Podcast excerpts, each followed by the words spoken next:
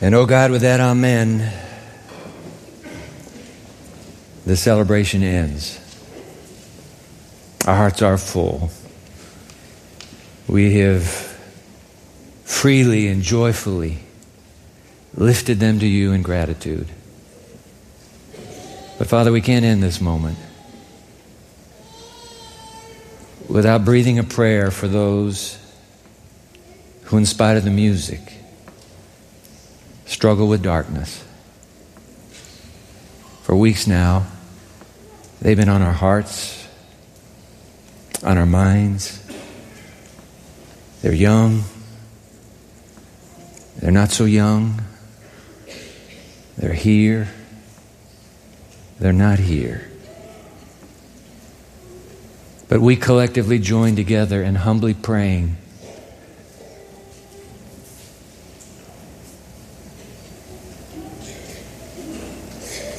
That the peace of God, which transcends understanding,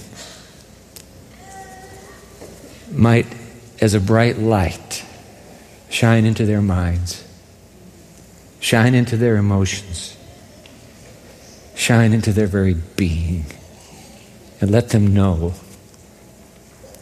the God of the universe has himself walked this way, experienced this darkness, and has achieved the one victory that will set us all free. Amen.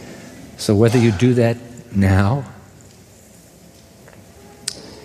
or you do it later, you win.